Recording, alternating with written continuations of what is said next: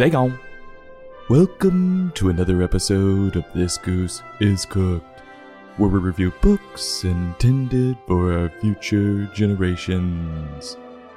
Today's book 10 Wriggly Wiggly Caterpillars by Debbie Tarbett. Published by Tiger Tales. 10 Wriggly Wiggly Caterpillars seeks to help us with our math skills. We count as one by one. Ten caterpillars on a journey go missing. Will we ever find out who's snatching them up? Or are they just transforming into beautiful butterflies? Well, I hope you like bugs, 'cause I don't.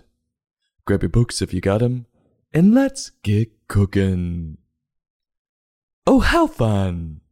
We begin on, as the title would suggest, Ten Caterpillar Friends.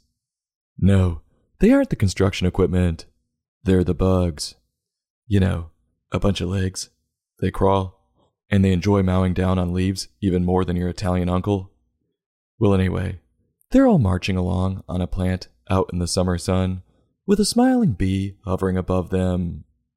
Though, when I think of bees, I don't ever think of them as smiling. In fact, I think of them as having a scowl on their face at all times. Like that guy who acts like he overworks himself at the office and pretends to be preoccupied with his work, and when he accidentally walk by him, he flips out because he's entirely too sensitive. Good morning. What was that? Good morning. See, I could have swore I heard you mumble, Fuck you, asshole. I'm gonna make it so you can't work today. Uh, not exactly what I said. So you admit it. Uh, this coffee's getting kinda hot. I'm gonna go. Let me help you with that. Ugh, my eyes! Bees. Nature's assholes. But I digress.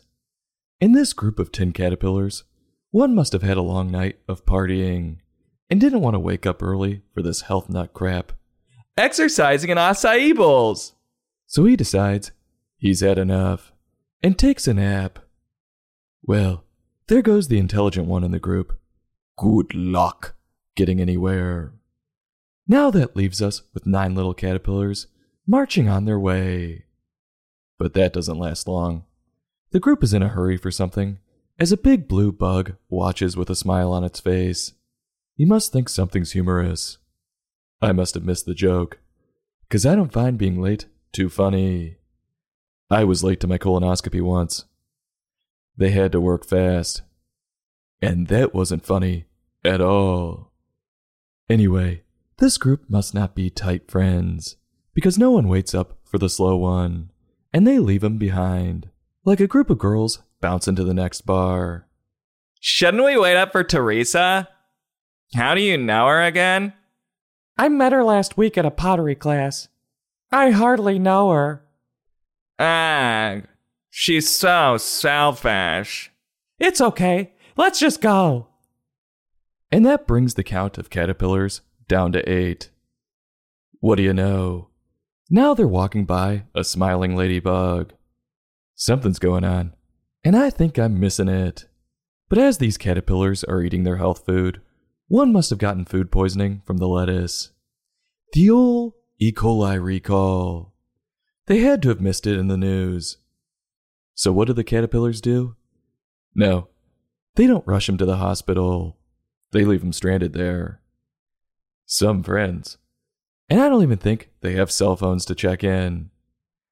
The march continues, with a spider dropping in on them from above.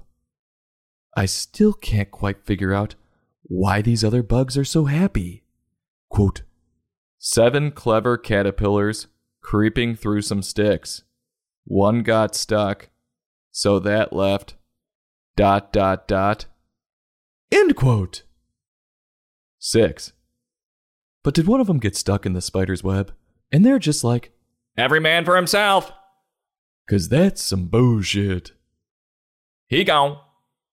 They basically admit as much on the next interaction as they're trudging past a bird. Quote, Six singing caterpillars glad to be alive. One stayed to sing, so that left. Dot, dot, dot. End quote. 5. But I don't think that bird is singing. It's got its mouth wide open, going for some lunch. What a dummy. That's what happens when you rub it in. He gone. So the death march continues as their numbers dwindle down to five. And what do you know? One of them gets himself lost. And, He gone. yep, it's crystal clear to me now that those previous bugs were smiling because they were getting a free snack. All these caterpillars are getting killed off one by one. It's quite the thriller. And I have no clue how the next one's gonna die. With four left, we see some hungry baby birds just looking to be fed. Oh no, one's definitely gonna be eaten. Actually, nope. What do you know? One of them falls out of the tree they're in. You can't be too careful. And He gone. when I heard this was a counting book, I never thought we'd be counting the deaths happening. It's quite morbid. But let's see who gets offed next. For three, one gets wet. I'm assuming that's a metaphor for drowning. And at two, one dies of exhaustion. Sounds like a horrible way to go. So that leaves us with one sauntering along, in quite the stupor. But what does he come across? But ten butterflies. Boy, if he wasn't deeply depressed before, he sure as hell is now. Getting quite the reminder of what they all could have been. Well, Debbie doesn't tell us what happens to this last caterpillar after this encounter. He just seems to disappear. So I'll leave you to speculate. But that's where this thriller comes to an end. What's the lesson to this book? Well, besides the obvious working on her counting skills, it's pretty clear she's trying to say never leave a man behind. There's safety in numbers. So find a good group that values every member, whether it be friends or co workers.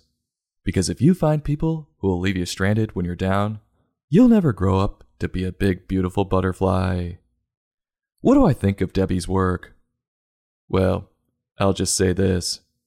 Judging by the title, I didn't expect to experience that much death.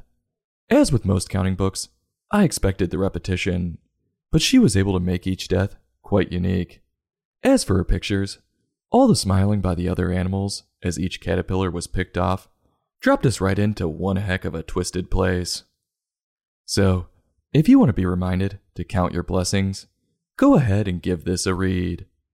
On a scale from 1 to 5, I'm giving this book a 2.6. I'll have a taste, push it around to make it look like I ate it, and go back for another bite. But as soon as someone else leaves, I'm gone. this goose is cooked. Join us next time for another in depth book review.